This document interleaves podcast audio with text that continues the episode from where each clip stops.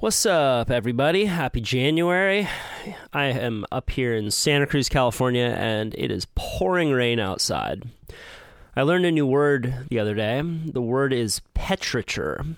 And petrichor is the sweet smell that accompanies the first rain after a long, dry period of weather. So, next time you're walking down the street, you can say, Ah, you smell that petrichor in the air? Smells good. Thank you to everyone who has been supporting this podcast on Patreon as well as through the Amazon affiliate program.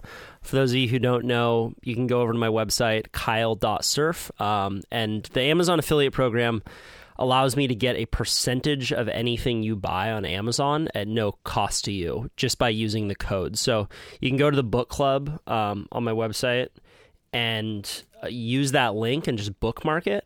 Um, and then anything you buy, I will get a, a percentage of. So, book club, you click it. I, I have all my favorite books up there as well. So, you might dig some of those. Um, and yeah, you just save that that link, and um, I can get some cash, cash money. Um, and I also said I'm on Patreon, so head over to kyle.surf, and that's how you can support the show. This episode was with Adam Replogle. Adam is one of the best surfers to ever come out of Santa Cruz. He's also one of the most well respected surfers to ever come out of this town. He's always been really a good guy. Um, and on this podcast, he was honest and transparent. Um, we talked about some real shit. I always, I really appreciate it when people are willing to open up and um, talk talk about tough stuff that um, is vulnerable. So, you know, as a community, whether that's the Santa Cruz community or the community that we have here on the podcast, um, reaching out to people who are vulnerable and willing to share, saying, "Hey, you know, that was cool. Um, you know, we need more of it." So, we can uh, we can hop right into this one. Um, I also want to let you know there's a recent documentary that just came out about Adam, made by a filmmaker named Kyle Boothman. Um, it's called Brainworks, and I will link to that documentary under Adam's um, page on on my website. So just click the podcast page, and you can see it. It's really well done, 12 minute uh, micro documentary, and you'll get a good sense of who the guy is. So, um, as always, you can reach out to me with feedback on the show. I'm on Instagram. Um, Adam's also on Instagram. And um, you can also email me by heading over to the website. All right, stay dry out there, and we got some good waves coming. So I hope that uh, everyone out there can get some time off work and get in the ocean. All right, I bring you Adam Replogle. Kyle Thiermann here. I'm in Cape Town. I was the only journalist in northern Nigeria. It's Not an adventure until you get lost in Tijuana. You get caught inside by a giant wave, you feel really alone. I love the adventure of waking up and not knowing what will happen and that being my job. I'm standing at a desert oasis right now. A lot of tourists don't see this part of Bali. Smiles and thumbs up. Thumbs up.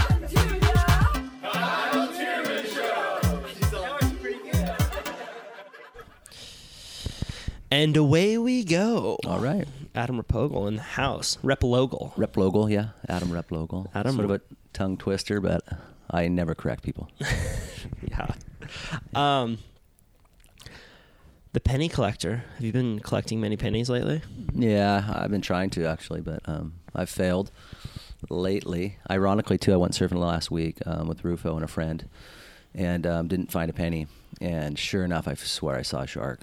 Really? Yeah. so and and Rufo's all, no, no, no, Adam, those were a couple seals. I'm all, Rufo, I saw some big shadow behind that seal. And um, the gal that we were surfing with, I said, hey, I think we should go in, you know, really calmly. But I was shaking on the inside. so what's the story behind the penny collection? Um, well, I like to collect money, obviously.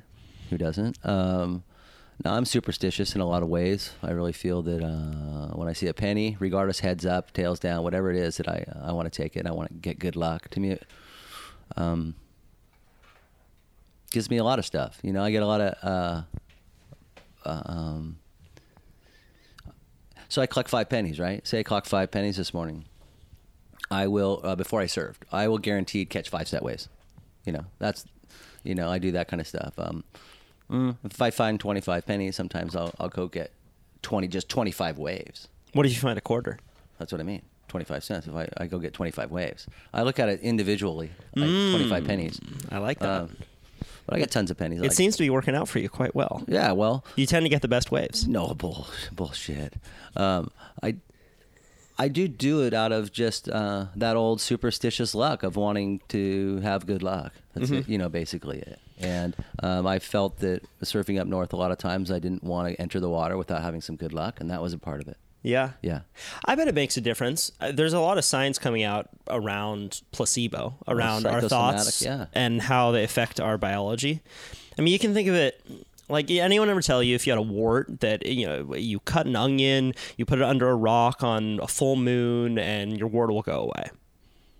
There's no scientific evidence to back that, but people's warts have gone away when they've done that. So that means that your body knows what part of your body has a wart. Right. It will send uh, attack cells to attack a wart, and a wart can go away based off of your belief that by cutting an onion and putting it under a rock on a full moon, that'll make your wart uh, go away. Yeah, that's that's pretty out there, but I don't Yeah, it's very out there. I don't right? I don't put it past the power of the brain to think that that uh, psychosomatically could be you could be able to say hey look I'm doing everything in, that I need in in my power to do what's right to heal myself or to get rid of this wart um, and then do it you know I, I'm a firm believer too I'm I'm probably that one percent that would take the placebo uh, and it works for me so Right. I, I believe in that you know uh, but I like all the hippie remedies too. You know, I like all the hip, old hippie type remedies, and uh, obviously that one's pretty far out there. But you know, the old I got an earache, put a glove of car, uh, you know, a glove uh, Clove of garlic. Yeah. in your ear with some uh, castor oil or something, you know, and then let that sit overnight. Um, you know, that to me is actually doing something, even though it might not be scientifically proven. or Yeah. whatever. It's more a homeopathic remedy. So Yeah. that you know, I, I'm I'm all down for that type of stuff. Well, I think that we we look at the placebo as um, Uh, we look at the placebo incorrectly. Like it's something that we say like, okay, well that worked, but it was just placebo. It still worked. Like, the- Right, but your mind can is and it's because of your mind. yeah, your mind is over and it's way higher than one percent that the placebo works. There are cases of of patients going in for surgery. The doctors will cut them open, make an incision, make it look like do nothing, make it look like the surgery happened, and Yeah. then the patient will heal themselves. interesting. It's super fascinating. Yeah. And just because we don't understand it yet, we tend to disregard it. Totally. Well, it just isn't black and white. One plus one is two. It doesn't. You don't just look at it and it happens. Exactly. So yeah. Did you, uh, from a young age, surfing recognize the power of your mind? Has that always been a um, Like a just being a cerebral, cer- uh, you know, a like consistent theme in your mind? Yeah, Yeah. In, in your life. well, yeah. I was always thinking. You know, always had a plan. I would always go out there with a plan. You know, um, if that's the question. What's an example of that? Um, I was always going out to want to improve, you know, so there was always a goal going out in the ocean. There still is a goal today of going out in the water. Um, obviously, I enjoy it a lot more than I ever have because I'm not, say, competing so much, but there's things I'm learning every day. There's things that I incorporate into my surfs that I want to see if I can change or alter the way I'm doing things. Um, so I'm constantly learning, and I'm also watching and learning. I'm a visual learner. I'm not too. I'm not good at um, the audio learning. You know, where you read something. I don't read very well, and then compute it. So I like to watch something, go, "Yep, that's what I want to do," and then I'll try to incorporate that into what I'm doing. But like for an example, uh, when I was really young, I I um, I had a multi-motion get-up. So I uh, when I would stand up on my board, it'd be one motion and two motion. It wasn't this seamless motion, right? And my friend Matt Lansing was a phenomenal surfer at a young age, and he had this perfect one motion get up. Um, and so I watched that and watched that and watched that and watched that. And I'm like, then I started practicing at home on my bed with my surfboard, popping up in that one motion. Um, and then parlayed that into the water. So that, you know, that's an example of what, say, on a simple, simple. And would you picture? So you would stand up on your board, Yep. on your bed, on my bed? and you Oh, would, yeah. and you would see exactly what he would be doing. Yeah, I would see it in my brain, and then I would emulate it. Mm-hmm. I was a full monkey see, monkey do surfer. I was always trying to either copy somebody, watch something of somebody, and go, "Yep, that's what I like." I never felt as if I was dancing on my own. Right. Yeah, it was never like, "Woo, I'm freestyling." No way. I was like, "Oh no, Shane Herring, Tom Curren." It was for us. It was Sean, Shane, Michael, and Dane, and the guys that were in the magazines that we watched. So I was, I was always watching those top five guys, um, and was inspired by them. What did you learn from Curren?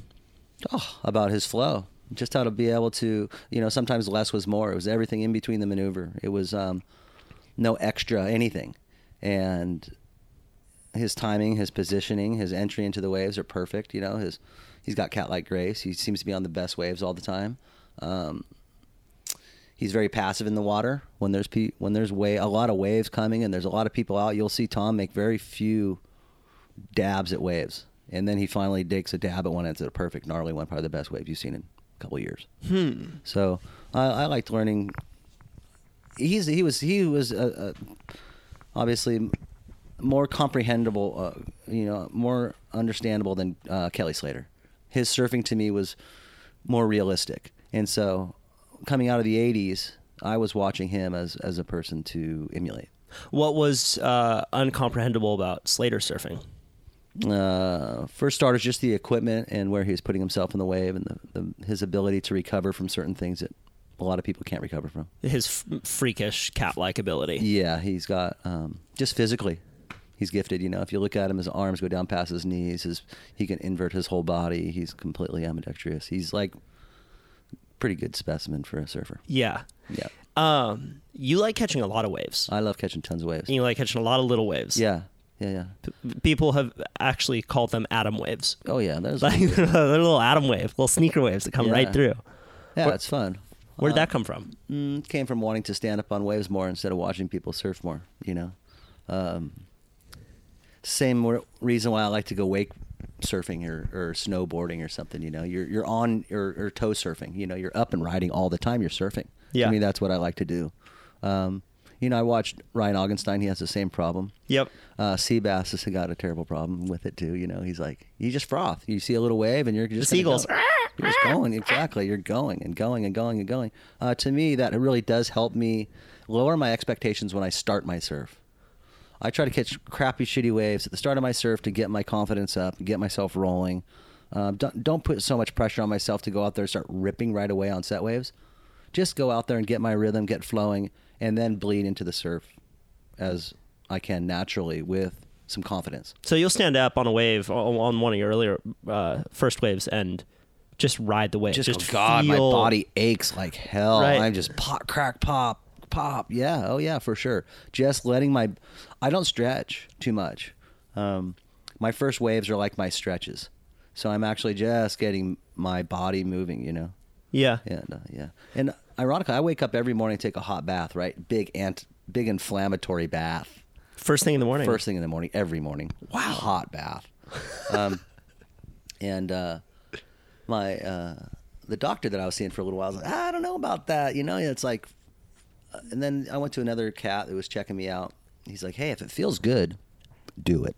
You know, so that's basically. Yeah, there are worse Al- things. Yeah, along the lines of what you're saying about the brain. You know. Yeah, Uh, yeah. I was feeling this is doing myself. It does. It feels good, especially in Santa Cruz. Going into a hot bathtub in the morning or a hot tub, the crack of dawn. Oh yeah. Yeah, it's a it's a nice feeling. Your I body. do. I do cold plunges though in the morning, so I'm on the opposite. Are you? Yeah. Cold plunge? But but the interesting thing about cold plunges is that you do it, Mm-hmm. and then you feel like fucking Wolverine when you get out. yeah, You- yeah, yeah. You, I hear you. I did the cryotherapy a couple times. That was shocking.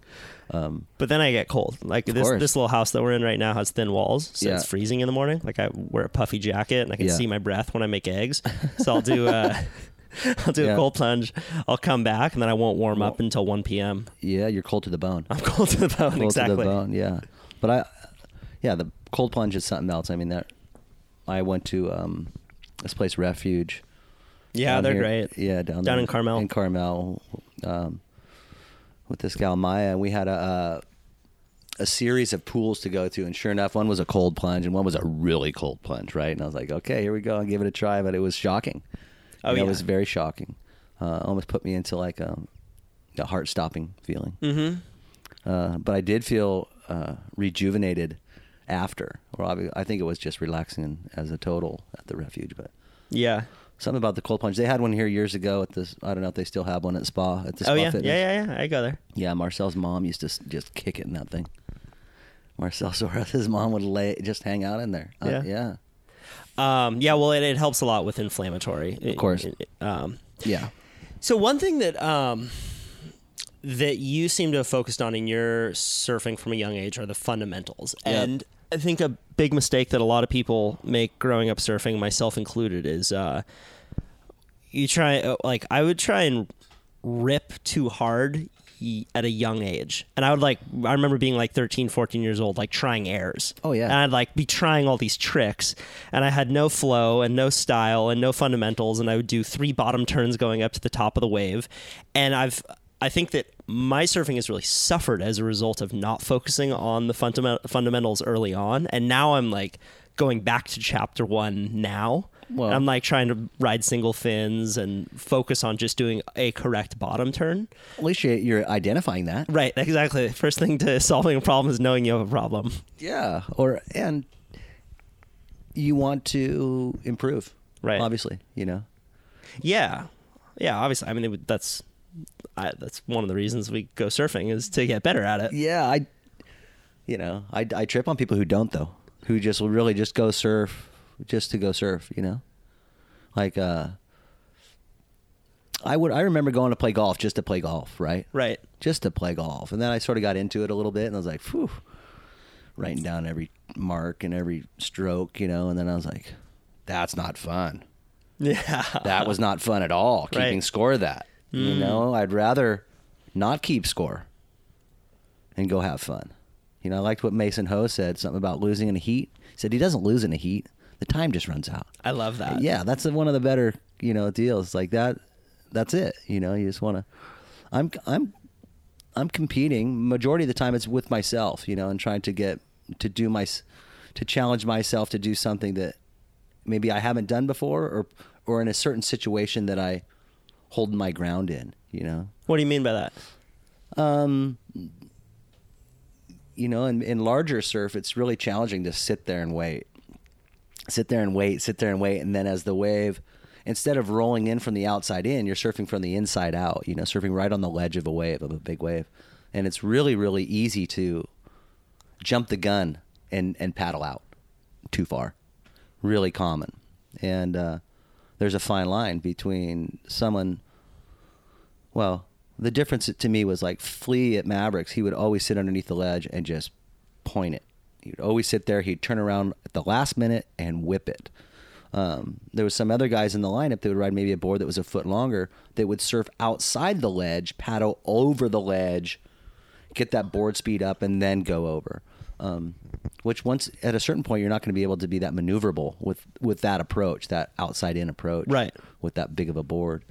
Um, and so, yeah, I mean, even now, if it's six foot, you know, say even Sewer Peak, I want to sit there. You know, I want, I want to challenge myself to put myself in the most critical position to get the best drop I can get to start this wave off right. Um, I don't want to take the easiest approach into this wave. So, I'm I feel like that's an like it's also big wave surfing. That's a defining factor of the guys that are really good is that they hold the line when a big set comes. 'Cause a lot of guys surf Mavericks, and then when someone sees a set, everyone flees. Yep. There's that kind of like uh, herd mentality where one person starts Yeah. scratching and then everyone starts scratching, and then the guys who actually hold the line, like I think one of the better guys that does that now is uh, Jamie Mitchell. Like you'll see everyone else paddling out the back when a big set wave comes, and he's just sitting there. He's confident where he's there. positioned. He knows exa- yeah. exactly, and then he whips it, and then everyone tries to whip it out the back, and they all miss it. Yep. and he's the one who gets the best wave of the day. yeah, and it looks like he's on the inside. Exactly. Yeah, go figure. So who taught you that? Was that a a current a current thing? or No, that was Richard Schmidt. You know, Richard Schmidt was really into, um, you know, triangulating out in the lineup. knowing exactly where you were Right. in relation to where the bowl was, where the wave's going to come. Did he teach you that, or was that Oh yeah, he taught us that. So what did that? Do you do you remember those conversations? Of course. Well, they were they weren't like sit down school classroom style stuff, but we would be surfing Sunset for an example. Say we had a contest at Sunset. Um, he would have us knowing exactly what swell what swell direction was coming, what swell we were surfing, where to line up, what tower, what tree, and triangulate these two or three little points to know exactly where we were in the lineup. And that way, when when because sunset looks like a shitstorm when a set comes. You're like, where this wave going to break? I have no waves are dusting from left to right, right to left. But if you know where you are in the lineup, you can feel pretty confident that all that stuff will make some sense by the time it comes to you, and uh, and that we have to have faith in your lineup. And so it sounds like Jamie has quite a bit of faith in where he's sitting at Mavericks. You know, he knows where he is in relation to everybody else. Well, he's someone also who is really working to become a better surfer. Yeah. Oh, of course. He came into the game very, Very late. Yeah, I very sh- late, and he's he's excelling rapidly. Yeah. Uh, because he's he, he's working it out like a problem. He's trying to solve the problem, and he, I think he thinks about it. um, Majority of the big mo- wave surfing is wave catching. Jamie doesn't seem to have too bad of a time paddling and catching waves. He's a monster paddler. Yeah, Um, what it seems like a lot of the guys that have that paddle background, it's getting off the bottom. You got to get off the bottom. That big board's going to get you into the wave. You're going to catch that wave, but you got to get off the bottom. You know, like I watched Garrett McNamara surf a 13, 12, 13 foot board, could not get off the bottom. He could go straight and inflate. You know, he could pack a big wave. Um, but yeah, I think a lot of the guys from Maui are are very good at that. Like you look at someone Oh, like say, someone yeah. like Kai Lenny or Albee Layer. You see them drop into a wave, and the second they drop in, they're on their toes. Oh, that Billy Kemper guy. Billy Kemper right away is knifing it, just knifing it. Um, yeah, those guys are taking it to another level. Yeah. Kyle Lenny, Shane Dorian, all those cats, or, or something else. You know. Well, Um, I think that that's also the big like that's another defining factor. Like guys that don't scratch outside when they see a big set and panic, and guys who are actually surfing the waves. Well, there's guys that really want to be there, and there's guys that are there. Probably like the reason why I was there is because everyone else was there. Hmm. You know, and then trying to push your limit in that sense, where there's some guys thriving in that atmosphere, where they're like frothing. Do you, you know. feel like you were never uh, thriving in that atmosphere? No, no way in hell. No way in hell. I remember paddling out to Waimea with Peter Mel as a kid and just going, this is wrong. This is not for me. Um, and then got a sort of a, um, a love affair with Sunset and felt like, all right, you know, I can, I can comprehend all this stuff that's going on and I can, it, I can compute it and I can catch it and write it. Um, and that was inspiring. And then over a period of time, maybe like I don't know, a couple of years ago into the North Shore, ten to twelve foot surf was, per, I felt pretty confident to be in. That was your magic. yeah, magic zone. yeah, ten to twelve foot. You know, like you know, ten to twelve feet, not ten to twelve foot pipeline, no way, but ten to twelve foot sunset. You know? Yeah. Um, for us, that was sort of the defining event on the on the QS. It usually was the last event of the year. Um, Sunset's a pretty big event, and if you did well there, you did probably did pretty well for the end of the year.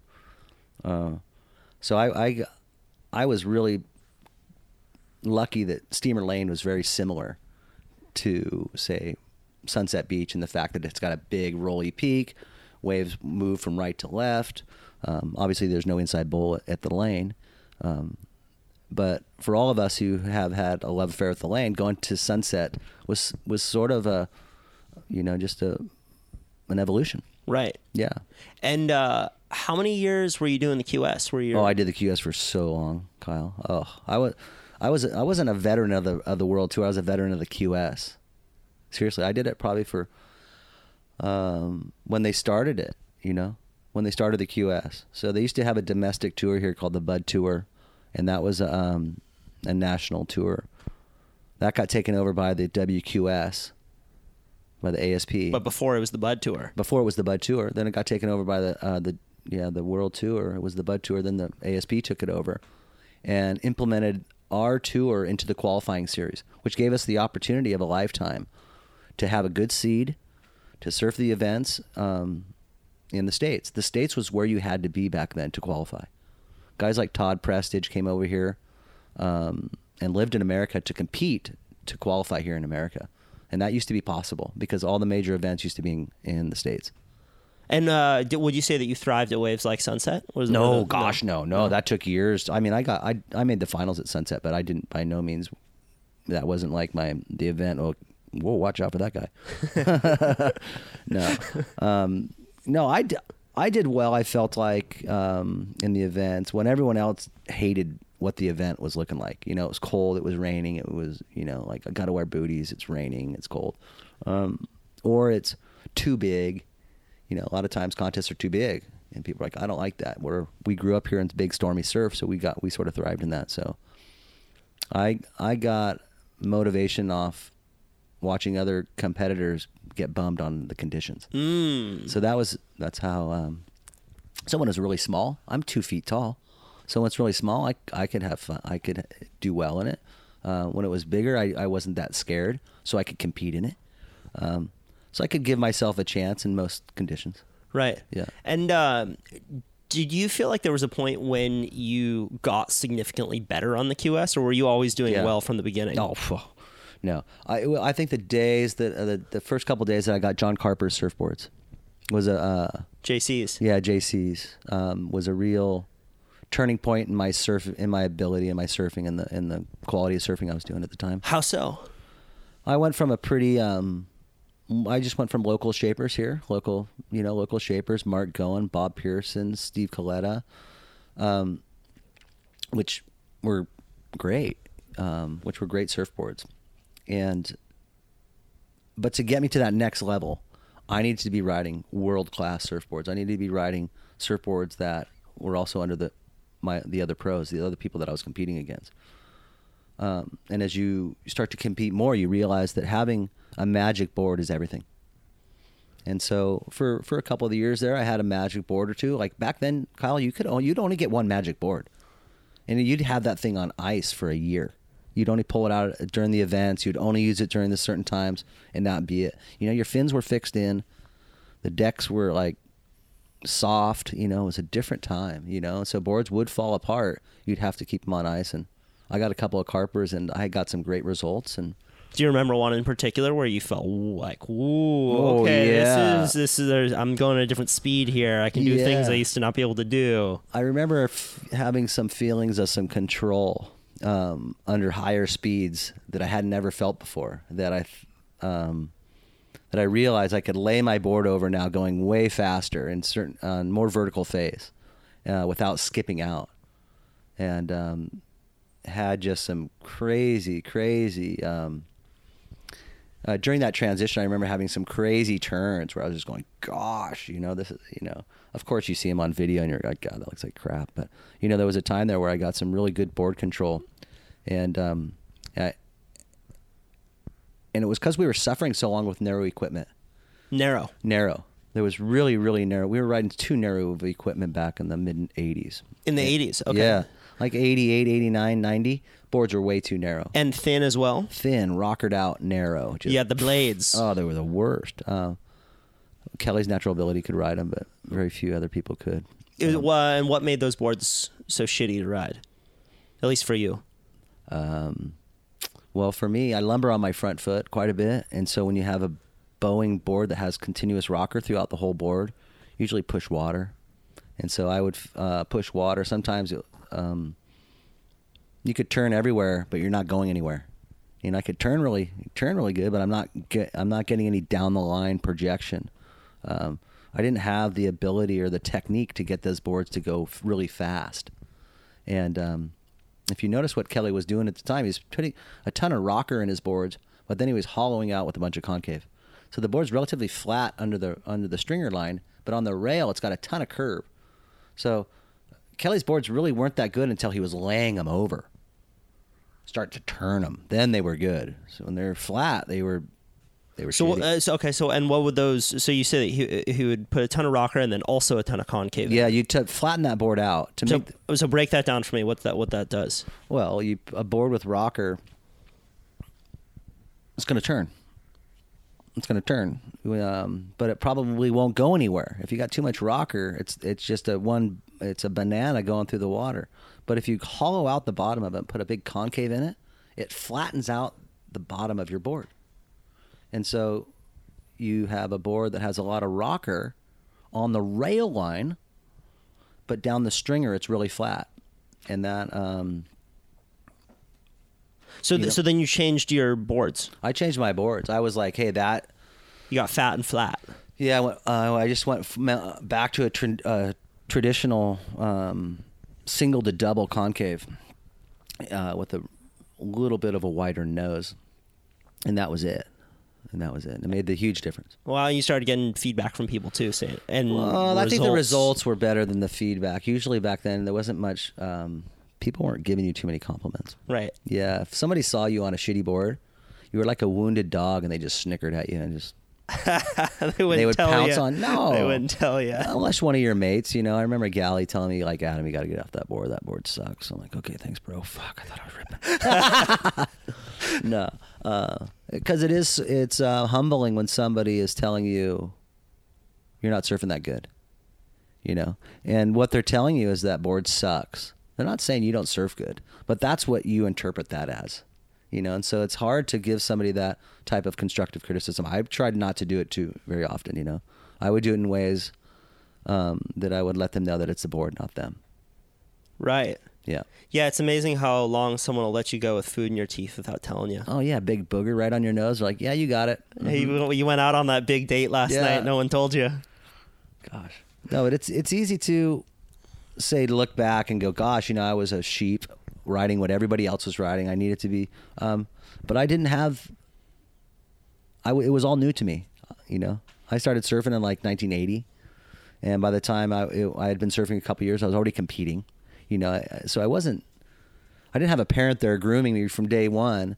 Uh, and knowing exactly what I'm riding, and you know, I'd get one board and I go, God, this board's good, and I get one another board, and I, but I wasn't getting custom boards at the time. You know, I was getting used boards, friends' boards, hand-me-down boards. And what days. and what year did you make the world tour?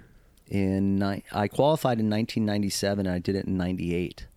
Um, but it took me six years to get there. You know, six years of trying to qualify. I had a couple years there where I was the odd man out, like two or three guys out. You know, like a heat away, a result away. Bummer stuff. One time I was like, I was probably three or four guys out, and Gally told me to go, "Hey, Adam, we got to go to France."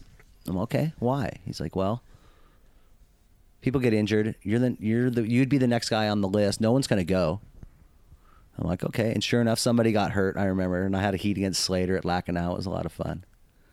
So it Lacanau or Anglet? Something. But Kelly Swan, he just smoked me. I was wearing booties out there, short sleeve full. He's in like trunks. You were in booties and short, short Yeah. sleeve full. yeah. Oh, yeah. So I could wear my booties. And I went right on two lefts. Potter called me a rookie. He's a rookie, mate. He came in. He's like rookied me out. He's like, Adam, should have went left on those rights. I'm like, all right. Do you feel like you got a lot of support from other people in Santa Cruz when you were really making a go for it, or do you feel like it was more of a tall poppy syndrome? Yeah, for sure. There wasn't much support. And there, it seems like there, there. I mean, for Nat, there is Oh, well, he, absolutely. It's kind of like a different, a different, different time. too. Right now, you know, um, it wasn't as popular back then. To be honest with you, you know, it wasn't like our. You know how our whole town is behind Nat Young. Nat Young, in it, like Oh yeah, we're all behind it. We're all down for Nat Young. fuck yeah. Uh, but when we were competing, it wasn't like um, maybe when Galley was winning the QS. Galley won the QS one year, got second in the QS, the overall rankings one year. Um, so maybe when he was on a roll or when he got like second in G Land or something, we were freaking out. Um, but there was never really a huge social su- push of support. You know, we pulled our you know funds together. We scrapped very small sponsorship programs together with O'Neill's, who was very supportive. Um, but without the um, without the supplemental income, you know, of doing an odd job or doing some stuff on the side, we couldn't have done what we did. Right. Yeah. Yeah, I and the community thing too. Like Santa Cruz is a a fascinating place because it is so tight knit. Yeah. Um, there's no one above and no one below, at least in the surf community, right? Yeah. Like we can have friends who destroy their lives and will still be there for them. Oh yeah. And we can have friends who go off to do amazing things and will still be there for them. Oh, But I think as a result, that can sometimes flatten people's pursuits because they know that there will always be that community for them. And it's something that makes me really proud to be from Santa Cruz. It makes me, I think it's a really beautiful aspect, but it can also um, have uh, Have like an a, deleterious effects. Oh yeah. Well, as you know, living and being raised here, some of the best surfers from around here don't leave here. They don't. They like it here. They're complacent. They like it. It's nice. They don't want to go. And the fear of failure, maybe putting themselves out there, and not wanting to fail. Um, but if they, if we did have more community support, we would have big Grom events. I mean, we're doing. There's one step forward right now. They're doing that board riders, Santa Cruz Board Riders Association, um, which will help start to groom some of the kids into having a foundation of fun competitive surfing, and then and then go into say strict competitive surfing. You know.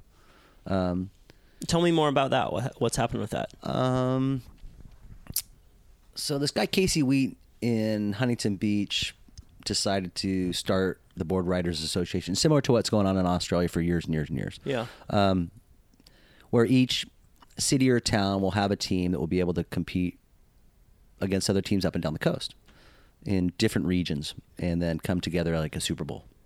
So that's what's going to happen. I think there's going to be a Southern California region or south from Santa Barbara South and Santa Barbara North, and then the winners will meet up. That's very cool. Yeah, yeah. really It's cool. just it's so difficult to compete on the world stage when your community doesn't have that kind of support. When other Yeah. one like I mean, you look at a, a spot like Australia. Yeah, but you we, you know what we got to back up really quick because look at us, look at Brazil. I mean, there's little kids coming out of the jungle with no money, no nothing, and for them to to get to the next event, they got to win a contest or they got to they got to get the for them to put chicken on the table for their parents, they got to do well in the contest. So they have an incredible like a bigger desire or bigger motivation. Yeah. Um, it's like that saying in boxing: the poorer the neighborhood, the better the fighter. Totally. You know, like um, I remember Casey Snyder as a kid, as a twelve-year-old kid, was a phenomenal surfer. Probably one of the best, most talented surfers ever. I was like, oh my lord, this kid is out of control. Um, not if he would have got the support. He did have a little support, uh, but you also have to have it upstairs. You know, you also have to be smart enough, uh, intelligent enough to pull off traveling, to pull off competing, to pull off a lot of stuff.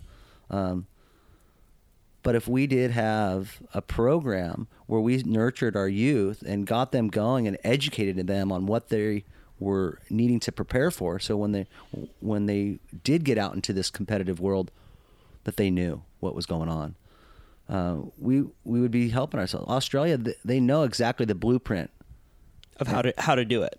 of how to succeed. And and I mean, they got down there. They got. I mean, Hurley's got a program down there right now where they're they're, literally doing out of water training, and they're getting incredible results. Incredible results of aerial surfing, like literally teaching somebody how to do an air in house, and then going out in the water and then doing it. Um, So, what are some of those lessons that um, you would have liked, or that you would like to impart on a younger Santa Cruz kid? Because, like, you know, you're talking about someone like Casey. A lot of the best Yeah. surfers from town that never make it out. A lot of them fall into drugs, Right. homelessness. Like, it's a it's a fucking epidemic that we've Right. both seen, and I think a lot of people have seen in their own communities of surfers, where a lot of the kids with the best potential at a certain point have idle hands or don't have Right. the right mentors or blueprints for them on how to really make it to that next level and um, end up destroying their lives and it's really sad to see Total. I mean, we all hang ourselves if that's the case. I I I make my own decisions. I'm a firm believer that nobody. Um, but if we, so, so certain people are going to go left instead of right. Certain people are going to make terrible mistakes. You know, um, you're not going to be able to stop that. But it would be nice to have an alternative place to go or something for them to do. Um, you know, and, and I'm shooting from the hip right now because I don't know, but maybe a community center, an area in which you know that everyone got together at you know a certain time of the day, um, a certain time of the morning to go over certain things and have a have a plan, sort of have a goal. Because you said idle time for a teenager, or a young kid is just terrible. You know. And around here, you could easily um, be hanging out with the wrong guy before you know it, doing the wrong thing. Next thing you know, the goals you had are gone. Um, What do you th- go for it? no, but I think having this board riders program come in where you're actually held, held accountable, and maybe so, if you don't if you don't step it up, someone else is going to take your spot. Type of, you know, like you have to perform to be here, um, and then maybe that might empower some of these young kids to um, really try to pursue something. You know, and I don't know what it's going to literally take for us to do here as a community to to get together. Um, but but using that as an example, or Cole Sandman, like I see, or Willem Banks, you know, yeah, I these saw- are all young kids in Santa Yeah. Cruz growing up that are yeah, ripping, like, surf, surfing really well. yeah, like I opened up the most recent um, Surfers Journal and saw this article on Willem Banks, right? And I was like, phew. years ago, we would open up every mag. There'd be somebody in it from Santa Cruz, right? I'd be like, oh, there's Barney, there's Flea, Pete's got an article, Richard Schmidt, what's going on? Um, so it was such a breath of fresh air to open up the Surfers Journal and to see this local Santa Cruz guy getting all this ink, you know. Um, so it does come in phases, you know. I, I do think that certain kids at certain times could have done better than they did, and some kids have done better than I thought they would do. To be honest with you, I think Nat succeeded what I thought he was going to do. Hundred percent. And what do you think it was about him that uh, allowed him to exceed your expectations? I didn't realize he was such a gamer. You know, he's such. He really is into it, hundred percent. He is into it, and he breaks it down. Um, you don't see. He's a flatliner too. I've never really seen him get too high or too low. He wins. He's not raging. He loses. He's not beating himself up. Um, and I think he just has had great parental support Yeah. through the whole program um, and realized it was a journey, not so much just these uh, these results. Right? He was developing his surfing, is what Nat was doing over those years. He might have been winning contests, doing this, doing that, but he was developing his surfing. And once he got to the uh, the big leagues, his developed surfing, his basic off the bottom, off the top fundamentals. Um, were as good or if not better than anybody else on the tour at that time. Now, if Nat was still surfing like that right now, he would still be in the top five, top ten of the world, no doubt about it. Um, but you know, just like say Tiger Woods sort of lost his swing, you can lose your swing a little bit. Um, I'm just I'm just hoping Nat you know gets his swing back and gets that confidence back, and because I still think Nat's best years are ahead of him. Um, Yeah. Totally like f- like physically and where he is mentally um, when i talk with him he, there's there's no difference right now talking to him now than when he was top five in the world Yeah. straight up there's and no that- difference And we were talking about this at the beginning of the show. Like psychologically, it's it is all about what you believe. And I was I had a conversation with him the other night, and he said he's like, I well, I know I can get back on tour, and I know I can be back at the top because I've done it before. right Like fuck yeah, dude, that's what you need to be thinking. That's amazing. totally and he knows he belongs there Yes. That's it. You belong there. Um, and there isn't too many people, and we're talking about Nat, that have a um, say a senior hiccup. Usually, it's a sophomore hiccup where you're your second year on tour. Like Nat had a phenomenal first year, rookie year, phenomenal first year. Um, and it's hard to have an encore after that. You know, it's really hard. But he did.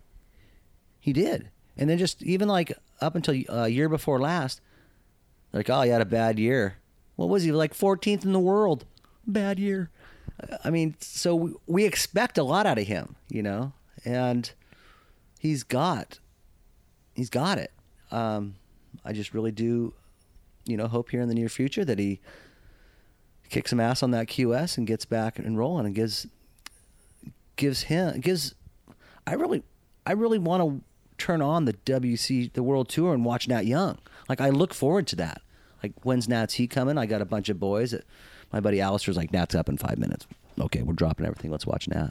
Yeah. Um, yeah, for sure. Like everyone, we're all focused in. I mean, I guarantee you, Richard Schmidt, Vince Collier, all these guys, we want Nat to succeed, you know, heavily. So, So do you like looking back at your generation coming up?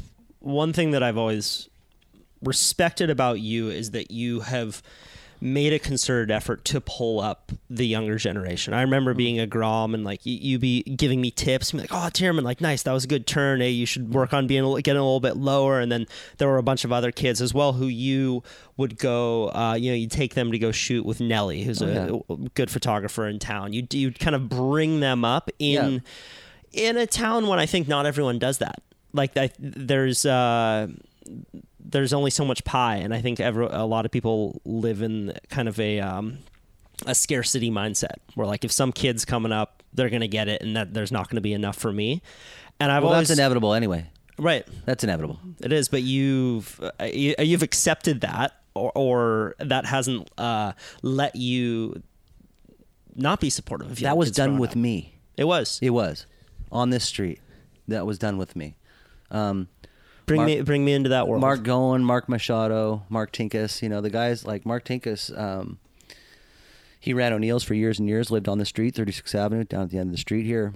Um, but he was a full mentor, full on mentor. Mark Machado was a great surfer, pro surfer at the time, lived on the street here, um, would take me around, take me surfing with. You know, I was a 12 year old kid in hog heaven with Mark Machado going around, you know. Um, so I, I did have people that were helping me out. There's a guy named Dave McIntyre too, who is running our district association, District Two, um, who spent thousands of dollars on me, taking me around. Thousands. I had no money. My mom would give me a five dollar check on a Friday to go to San Diego. I'd hop in the car with Dave McIntyre. He'd feed me the whole time, take me to the event, pay for the gas, drive me home, and I probably pantsed him twice on the trip. You know, I was a total bastard to the guy. But Dave McIntyre, like, I had people doing it for helping me, um, picking me up, taking me to the contest. So I feel that's just the natural way that it flows. That's what you do. You help the kids. I like that, man. Yeah, well, it's no, it's no big major deal, but it, it does. I do trip out when I see some of the older people. Well, not older, but sort of the my generation stifling the youth. Um, it is pretty common here to haze people. Uh, it's really common to haze people. Usually, it's age before beauty around here. So if the guy's older than you, he's going. Um, the most aggressive kids are going to push up on the lineup, and you're going to have to. There's going to be some checks and balances there. Um, but we always were able to.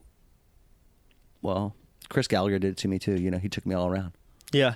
Yeah, for sure. And he helped me with my board design. Galley like this, this, this, or Yeah, hazing in Santa Cruz is uh like I don't think it's unique to just this community, but it definitely is pronounced in this community. it's gross. It's really gross, but I I'm, remember- glad, I'm glad I don't I don't have to be the asshole. I'm Right. really glad I don't have to be the asshole. I uh, fortunately for me, some of my best friends were these guys that are doing the worst hazing, right? Right. And but I would benefit from that. I'd sit right next to them. You know, they're not hazing me, or even if they were, I know it was in in light. You know, it wasn't it wasn't mean. If you have a sort of a thin psyche, or uh, it could crush you. You know, if someone's yelling and screaming at you. I was surfing uh, the uh, the west side a couple days ago. A friend of mine shows up.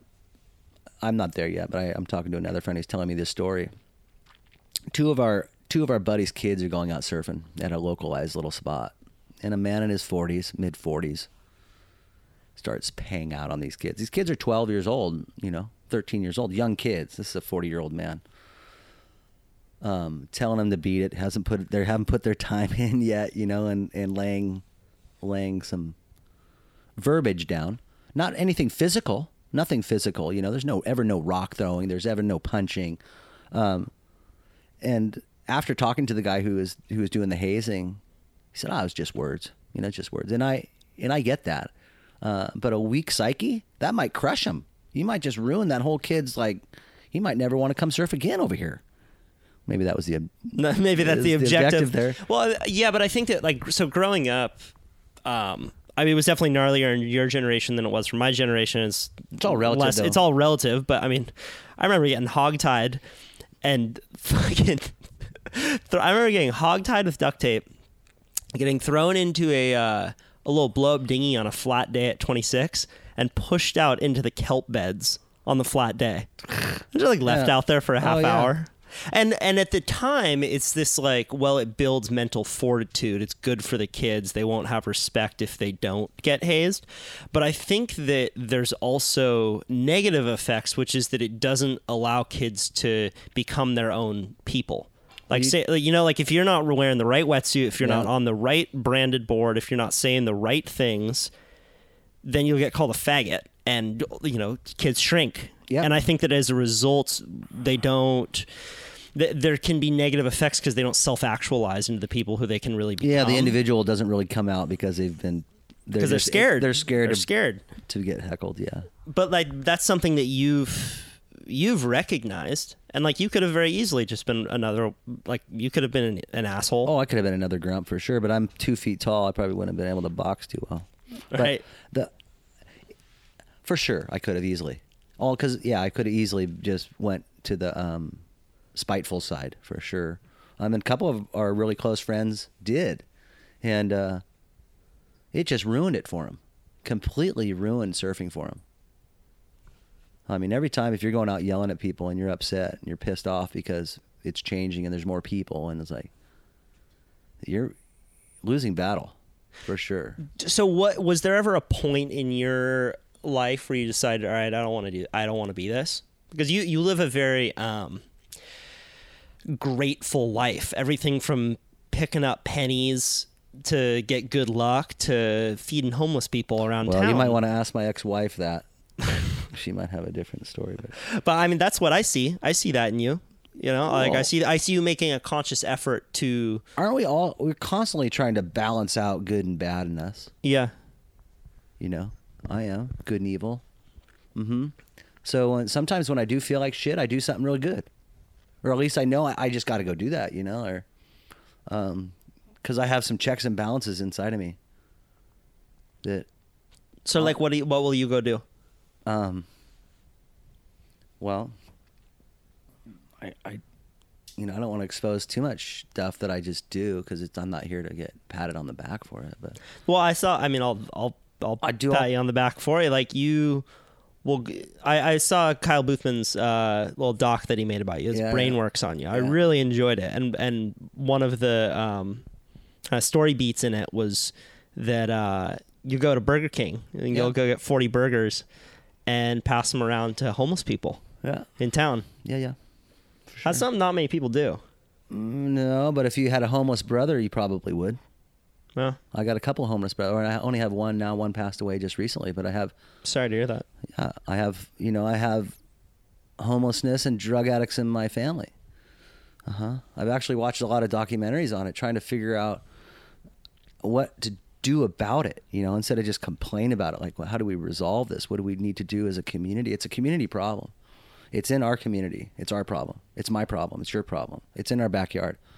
Um, it's down the street for me. It's in my front yard. It's in my trash can. It's in my backyard. It might be rifling through my truck every now and then. So it's in the community. It's something we have to do about. We need to do something about it. Um, there's, you know, maybe three or four different types of homeless people. There's people who want to be there. People who don't want to be there. Um, there's people who, you know, for whatever reasons, they're stuck in a in an apartment or in a in a, a hotel and they're homeless. They go to work every day. Um, to me, this, that seems to be the group to help right there. The ones that are still in transition that haven't completely given up yet and let themselves go or let their thoughts go and just go, you know what, fuck it. I'm living on the street and I'm to fucking terrorize this community. Um, the people that are still trying to make an effort and go to work um, and and support a family yet are homeless on just terrible bad luck, lost a job, husband left him, whatever. Those are the people I really think they should prioritize and try to help. Um, and then obviously then trickle down to you know helping as much as you can. That should be the ultimate goal. You know to to help as many people as you can. Um, My mom uh, ran a homeless teen center Mm-hmm. called Above the Line through the 90s. gnarly. Um, so when I was a kid, she uh, she realized that there was no place for homeless teens in Santa Cruz to go, um, and she raised a bunch of money and she uh, started this place called Above the Line, and it's still out um, I think it's out in uh, Corralitos, mm-hmm. and they will take homeless teens in and spread all around the country. But so she got so she got had a chance to um, talk with a lot of the home a lot of homeless people, um, and she said that one thing that always stuck with her was that um, she said homeless ki- homeless kids would tell her, you know, the strangest thing about being homeless is people don't look you in the eye.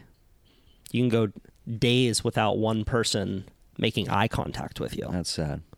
So it makes you feel like you don't exist. It makes you feel like the decisions that you make don't matter because Yeah, you're, what- you're not a real person. What if you never? What if you didn't hear somebody say your name for a month? Even address you? Like, hey, Kyle. Nothing. Yeah. No, it's just it's just it's for the for being the richest, uh, most successful, biggest world power.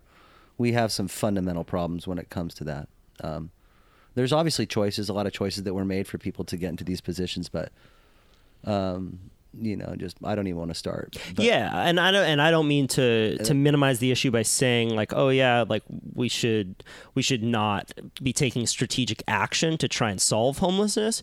But I think that if you you know looking people in the eye, like my mom always told me from a young age, she's like, hey, if a homeless homeless guy asks you for money, you don't need to give him money, but you look him in the eye and say, no, I'm sorry. But hey, sorry you're having such a such a rough time. Yep. But just looking looking them in the eye is what makes all the difference. And I think that um, obviously it's frustrating. Like I've had shit stolen from me in town from homeless people. You know, I've you know been downtown when with my nephews and I see someone tweaked out on meth. I'm like fucking pissed off and annoyed, and being mean to those people isn't going to solve the problem. Strategic action is going to solve the problem. And as you're, as you do, um, like have an empathy. I think too, you know, recognizing that there are a lot of people who who do want to be helped. Totally. Um, and you'll get heckled. I was heckled too. I've been heckled before. I've, um, you know, that wasn't the first time I handed out burgers with Kyle, but I was I handed out I've handed out burgers. I do with uh, beanies and burgers too. Where it gets really cold, I get beanies from my mom, who gets them from the dollar store. We put be- uh, burgers in. Um, I forget where I was going with this, but um. What what would you just just what did you just mention right before I that? was I was just I was just saying that I think that it um it's important to look people in the eye, no matter who they are, as homeless people, and and then it does take strategic action because, to your point, there are a few different types of homeless people. There are people who, um, maybe had some fucked up shit happen in their life. They had Yeah. medical bills. They they lost their home, and now they're on the streets. There are people who made a bunch of bad decisions. Now they're drug addicts. There are people who are um, lazy, and they just Totally. or there are people who um, just couldn't figure it out or couldn't get the life skills to get it together. Um, and I do think that it's a it's a I don't know the solution to it. And I've, mental health is clearly a huge issue huge. because you it's can't. substance substance abuse and mental health, you know. Um, but there's got to be a structure there where you don't just go, okay, look, we're gonna we're gonna um, we're gonna feed them. That's Right. not gonna help. Uh, that'll be one aspect of it, you know. Obviously, um, when my kids are their, at their worst, Kyle, they're hungry and they're tired. Okay, imagine the people that are living on the street. How hungry? How fucking tired are they? They're at their fucking worst. They are at their worst. And what I was going to get at is that people have heckled me in years past for giving out these burgers because they're saying I'm I'm enabling these people, right? And I got um I started to think about it a lot. I'm like enabling, enabling. What's that? Okay. And then I really thought about it. I'm like, enabling is what their parents did up until they got to this point. These people are now just surviving. These are zombie survivors on the streets. These aren't people that have been enabled. They don't get high when they do drugs anymore. They get normal. They don't get bloated. They they they don't get sick. You know, it's a. Um, my brother was on his deathbed, and uh, I asked him if I honestly, literally on his deathbed, Kyle. I asked him if I brought a beer in here, what would he do? And he said he'd chug it. You know, um, so I know that the um, the addiction runs deep in a lot of these people. You know, the uh, the mental illness runs really deep. My brother, I'm not. Um, I didn't never. We've never had him.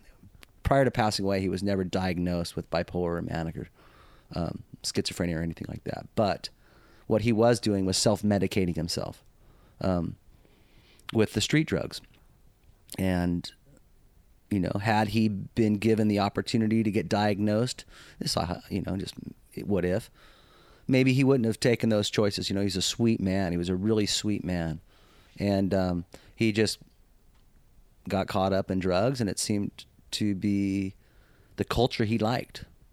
My brother liked to be on the streets. He liked to be homeless. There's some people out there do, that do not want to be helped. There's some people out there that do not rip off people, that do not terrorize the community, that are homeless. They just want to be left alone. They don't want to be hassled. They don't want any social services. They don't want any help. They'll do what they got to do. Um, and that was sort of my brother, except he was doing some petty theft. You know, he's robbing Safeway to get a sandwich and shit. Um, but I notice all these people, Kyle. I don't just drive by and turn a blind eye to them. I actually look at them and try to see maybe if I know them or, um, you know, being born and raised here, you see these people every day, and you probably know quite a few of them too. Yeah. So when you're when you're driving by someone, like, what's the conversation that's happening inside your head?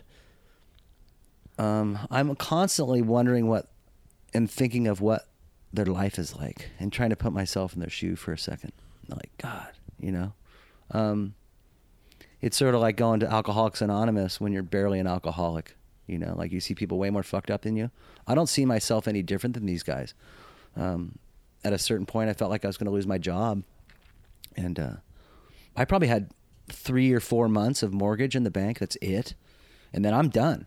You know, I would have to either sell my house or look for an alternative. You know, maybe sublease my house or rent my house out. Um, but hey, I lose my job. I'm I'm staring at homelessness. You know, obviously I have family. I have support here. Um, but yeah, you know, I'm I'm no different than anybody else. It would just lose their job lose their house. You know, it's like I think we're all not we're we're sort of all walking a, a, a tight rope on on being able to live in this area. I don't know many people who live on this side of the t- on this side of the hill that have a, a well enough paying job for them to support a family, have a house, a mortgage, pay their taxes.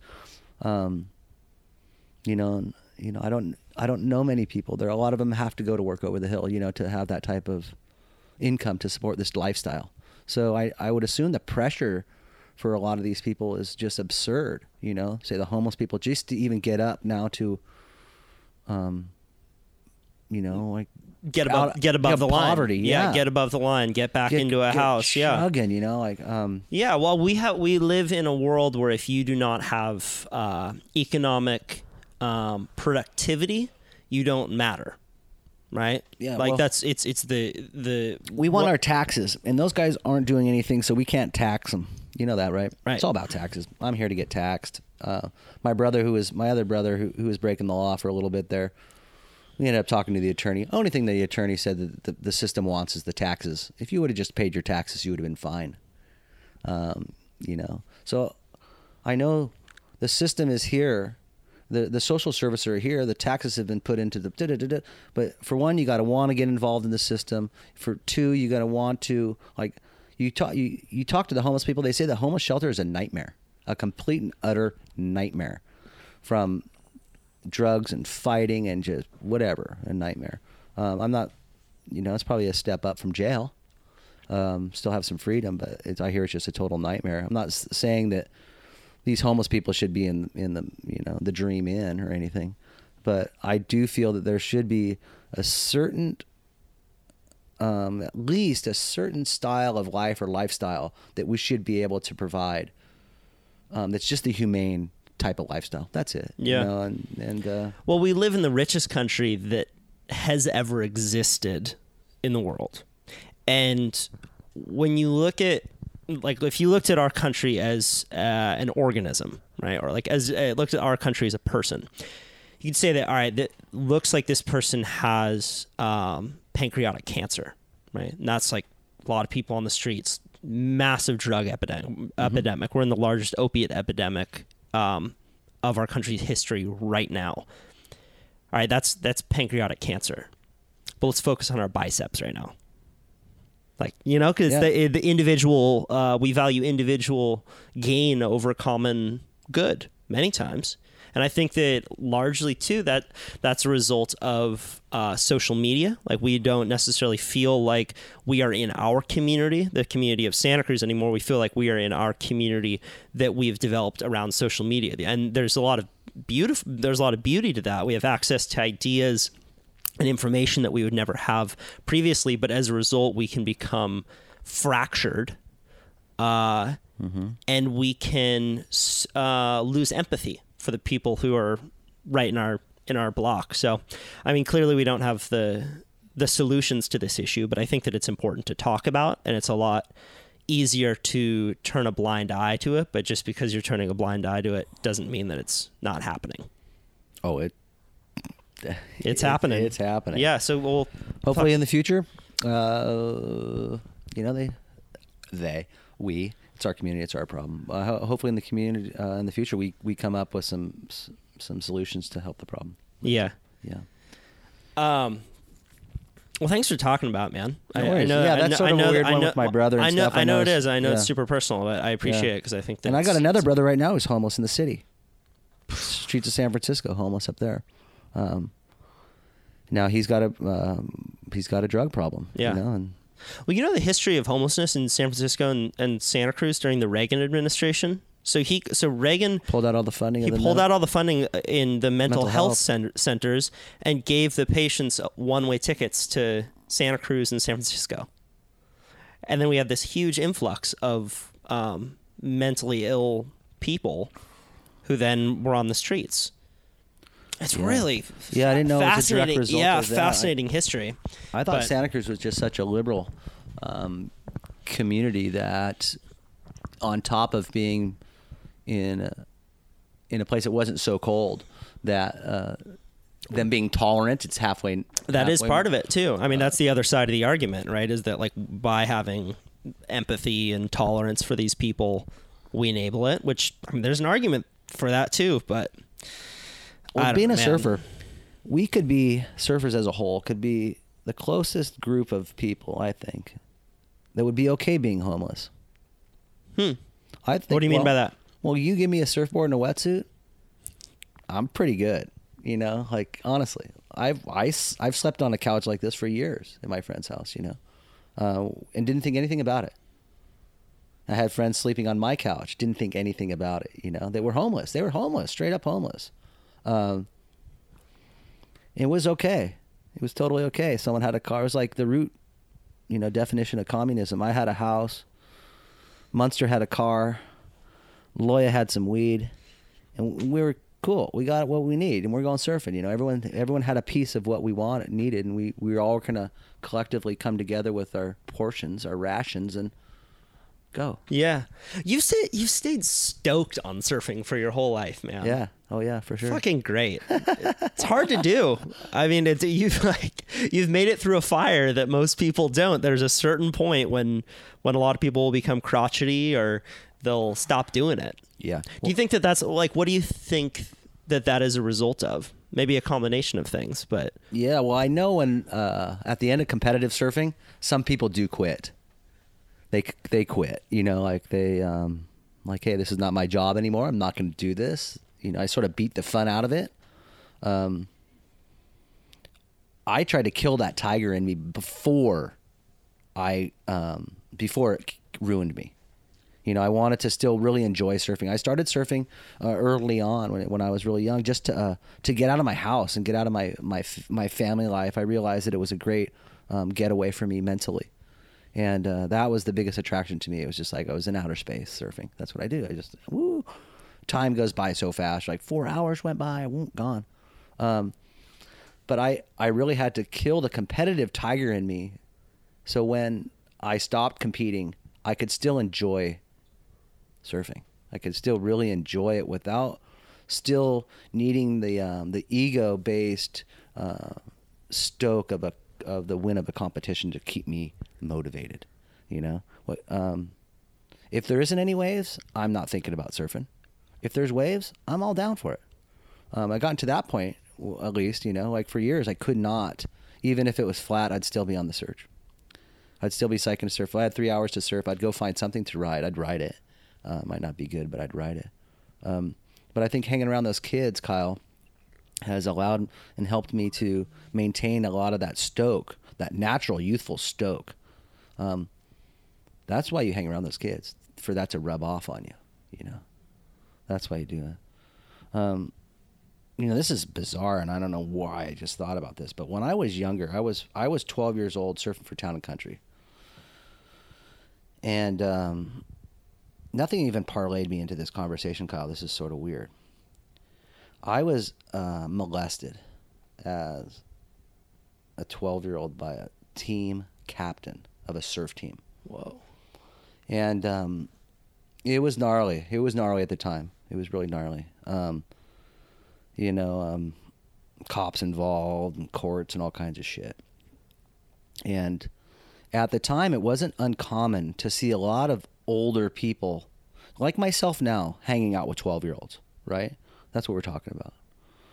Um, I'm always wary if a mom just lets me take their kid without me talking to the parents, right? And I'm like, hey, talking to your mom, going surf, we're going surfing, yada yada yada. Um, I fear, I fear that the way that surfing is structured with adults and kids, that it is a uh, a setting to have gnarly, gnarly abuse on kids. And you know, it's like I said, you go out in the water on any given day. There's a kid that doesn't go to school who's 12 years old. He's out there with 50 year olds, sitting right next to him, talking to 45 year old guys.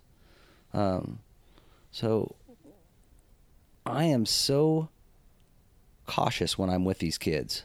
You know, I'm really cautious. I'm like, uh, you know, um, I want to protect these kids, man. I'm I'm so, such an overprotective father with my little girls, my daughters that um, when I'm with somebody else's kid, I'm just like, whoa.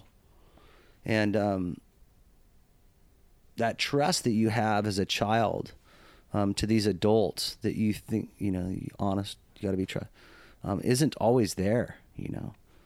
And that, it's happening again. What happened in the 80s is happening. That's why I brought this up. It's happening again, where you're seeing a lot of youth and a lot of parents getting behind the youth, pushing these kids at a really, really young age.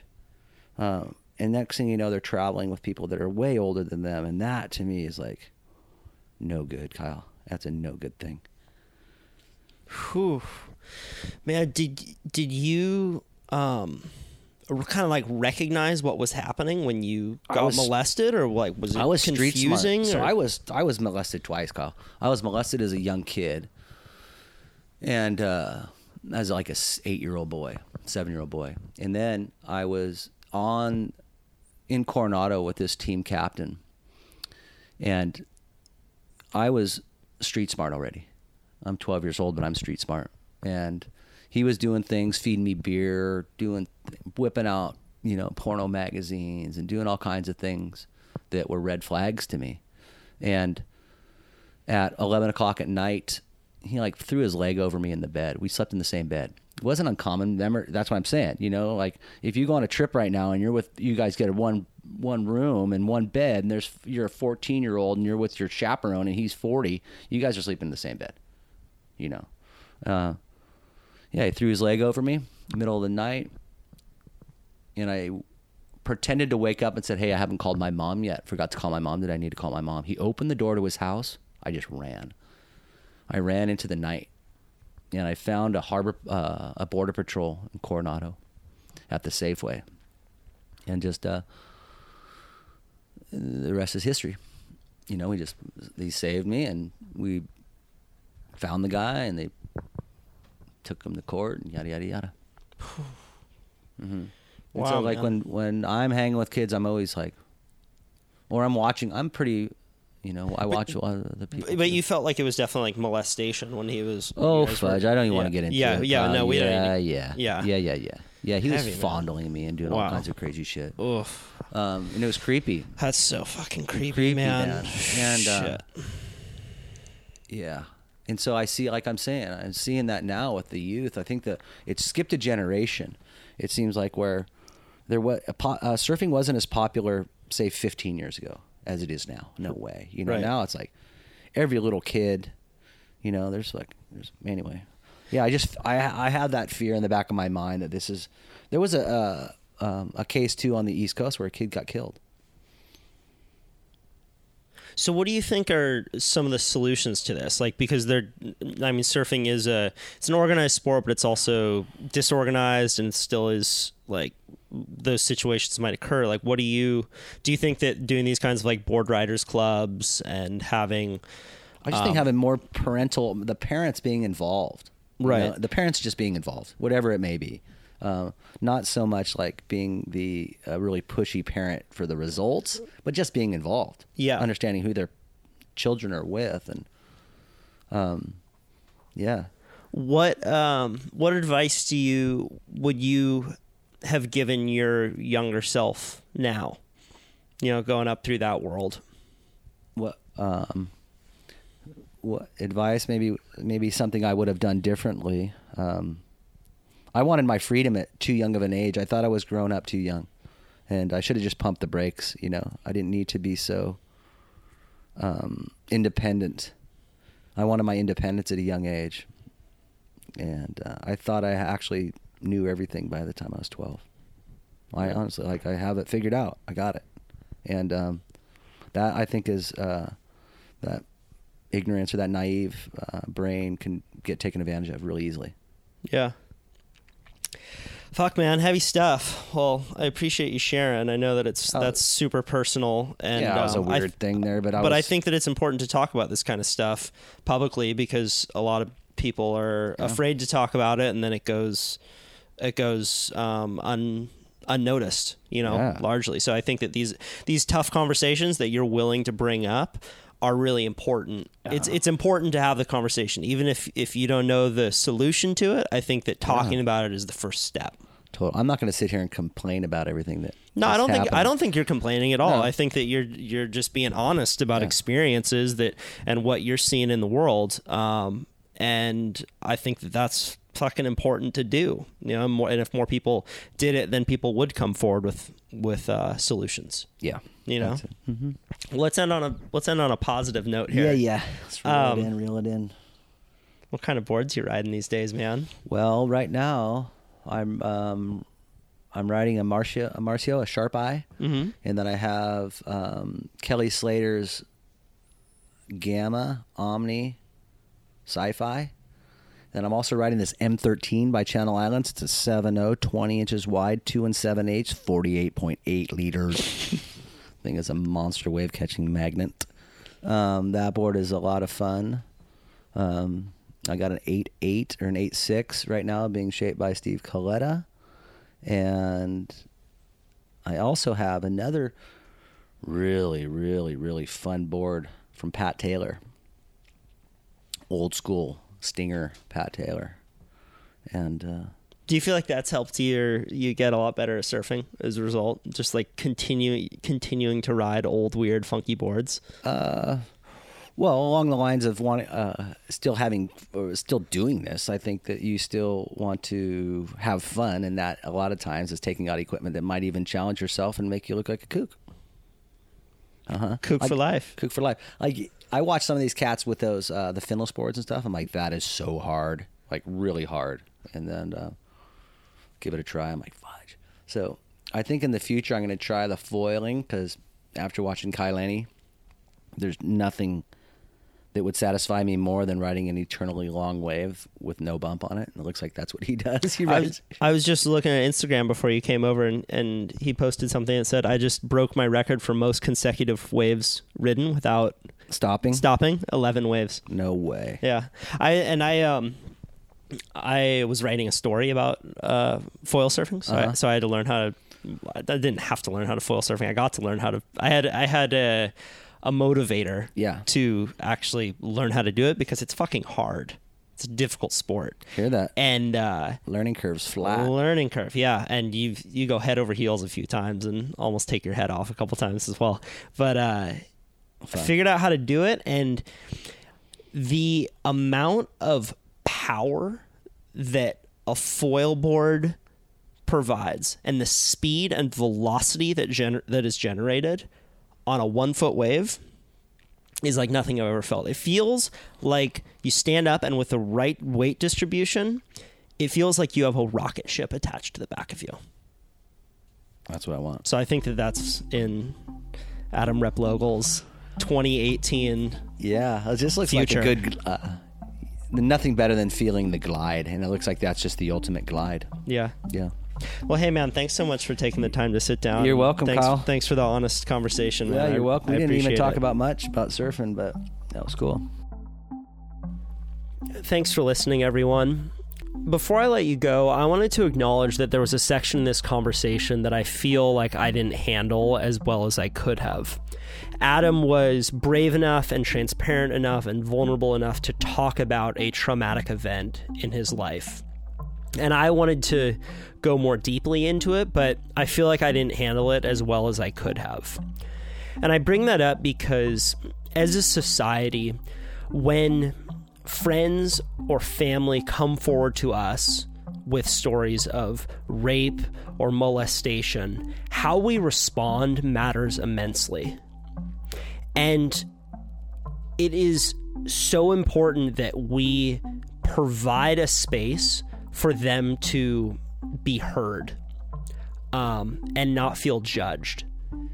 Uh, and that's how we can move past this. So we live and we learn, but um, I felt that it was important that I acknowledge that. Thanks so much, everyone, for listening. You can reach out to Adam on Instagram. Um, write a nice comment. My guests always love hearing from you. I'm also on Instagram. You can give me feedback on the show. And until next time, I hope that you all get some time off of work because we have some good waves coming. So get out there and enjoy this beautiful ocean of ours. I'm going to play you out with a song called Flashing Lights by Sourgrass. See you soon.